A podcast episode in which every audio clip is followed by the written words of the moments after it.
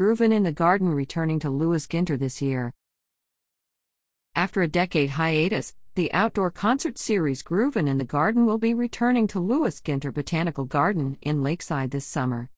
The initial event will be headlined by Carbon Leaf, a Richmond band that plays alt country, Celtic, and folk infused indie rock.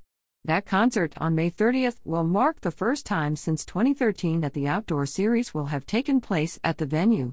Last year, the Garden held one Groovin show, headlined by Gregory Alan Isakov and Lucius, which sold out and confirmed the Garden's plans to bring back the Groovin series. The decision is especially fitting given 2024 is the Garden's 40th anniversary, said Brian Trader, president and CEO of Lewis Ginter Botanical Garden.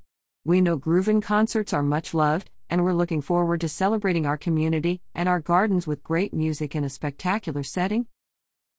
Groovin in the Garden began in 1999 and continued at Lewis Ginter Botanical Garden through 2013.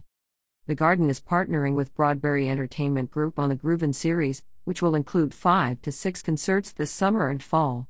The shows will take place in the Cochrane Rose Garden at Lewis Ginter.